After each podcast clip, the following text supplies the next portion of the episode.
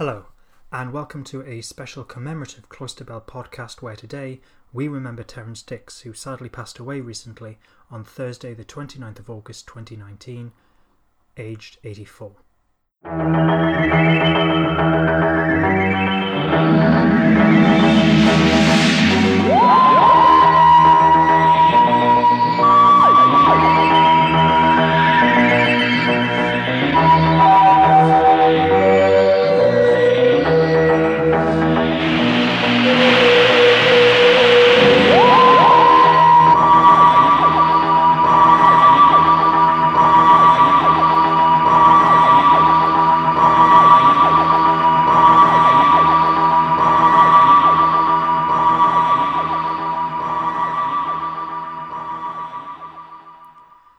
Terrance Dicks was born in 1935 and educated at Cambridge, where he read English and later served two years of national service.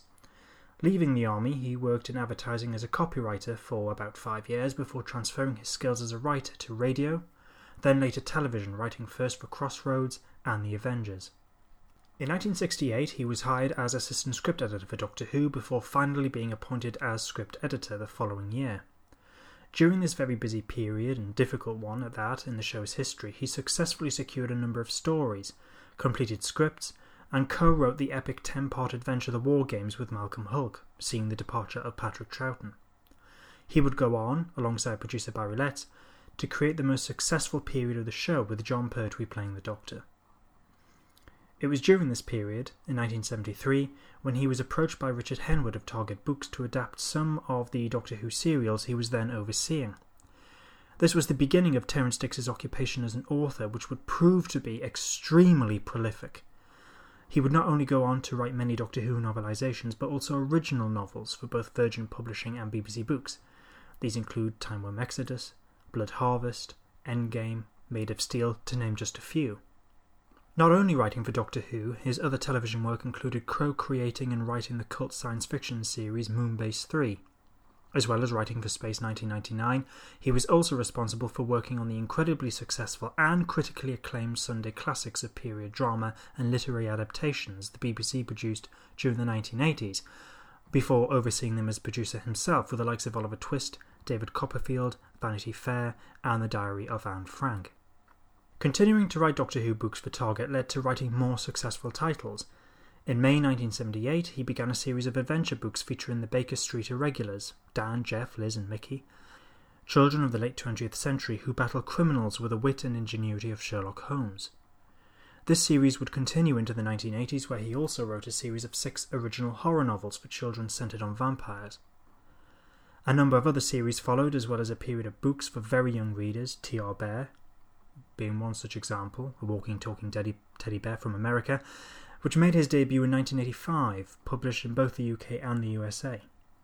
This was followed by the Sally Ann series and Magnificent Max.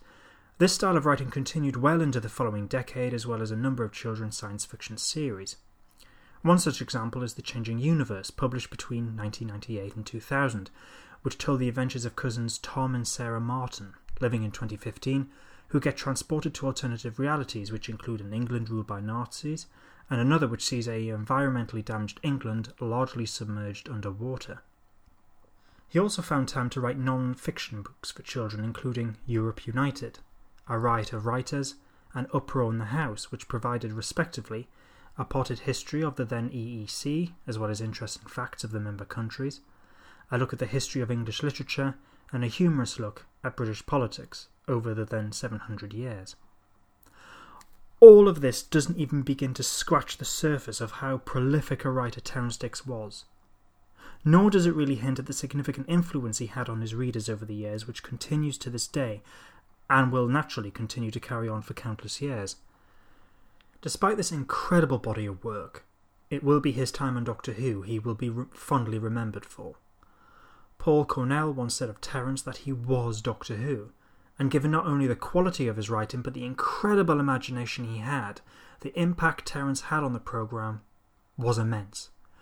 If it wasn't for him, the show would be completely different and not for the better.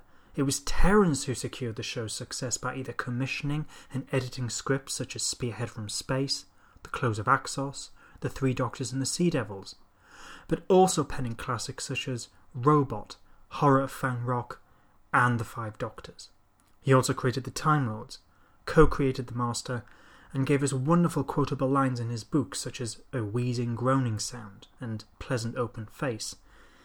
We, as fans of Doctor Who, instantly know what these describe. Terrance Dicks frequently joked that his inspiration for writing and script editing Doctor Who was to make sure the test card didn't go out. A nice little self deprecating joke, but as pointed out in a recent issue of Doctor Who magazine, these sort of things can stick, especially when repeated often.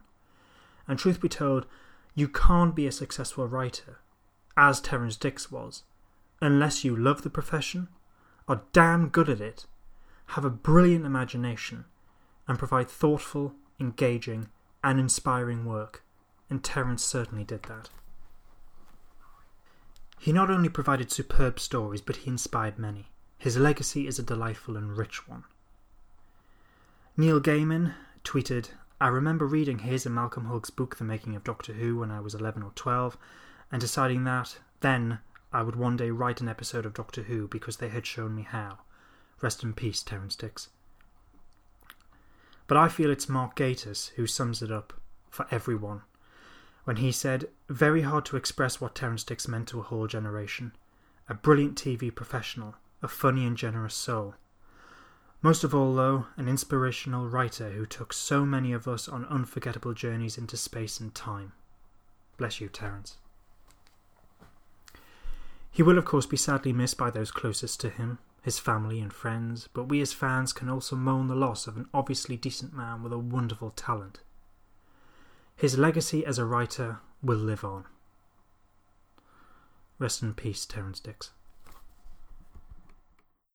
Barry and I played good cop and bad cop over the over the years, and but we're total opposites. You see, I mean, Barry is the nicest kindest, gentlest, sweetest man you could ever meet. I've never met anybody who didn't like Barry. You you know you talk to somebody who knew him as well and say, oh, but you know Barry, yes, what a what a lovely chap they'd say. See.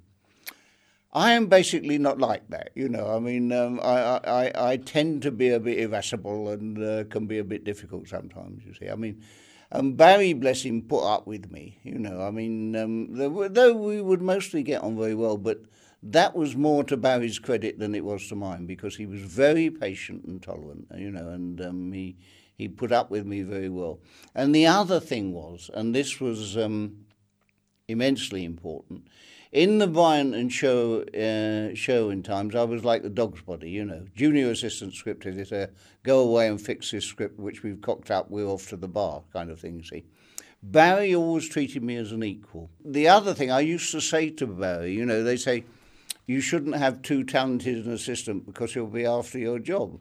And I'd say to him, You're really lucky because the one thing I don't want is your job, you see, because it was um, serious, grown up, hard work, you know. I mean, like Barry, I became a producer reluctantly many, many, many years later, but uh, I never wanted to produce Who. And uh, you know, I always used to, I always used to say the good thing about my job is I've got Barry Letts to do the difficult bits. You see, but he would he would draw me into the production process. He, he would occasionally send me off. For instance, you know, when we were doing a fo- photo shoot for the front cover of the Radio Times, Barry couldn't make it, so he sent me off to be in charge of it, things like that. And as I say, he always said we, and Terrance and I. And I think he saw us as, as a double act, you know. He used to say we were the guy in uh, Hitchhiker's Guide, a two-headed Beeblebrox, box, you see. We, we were two heads in uh, one being.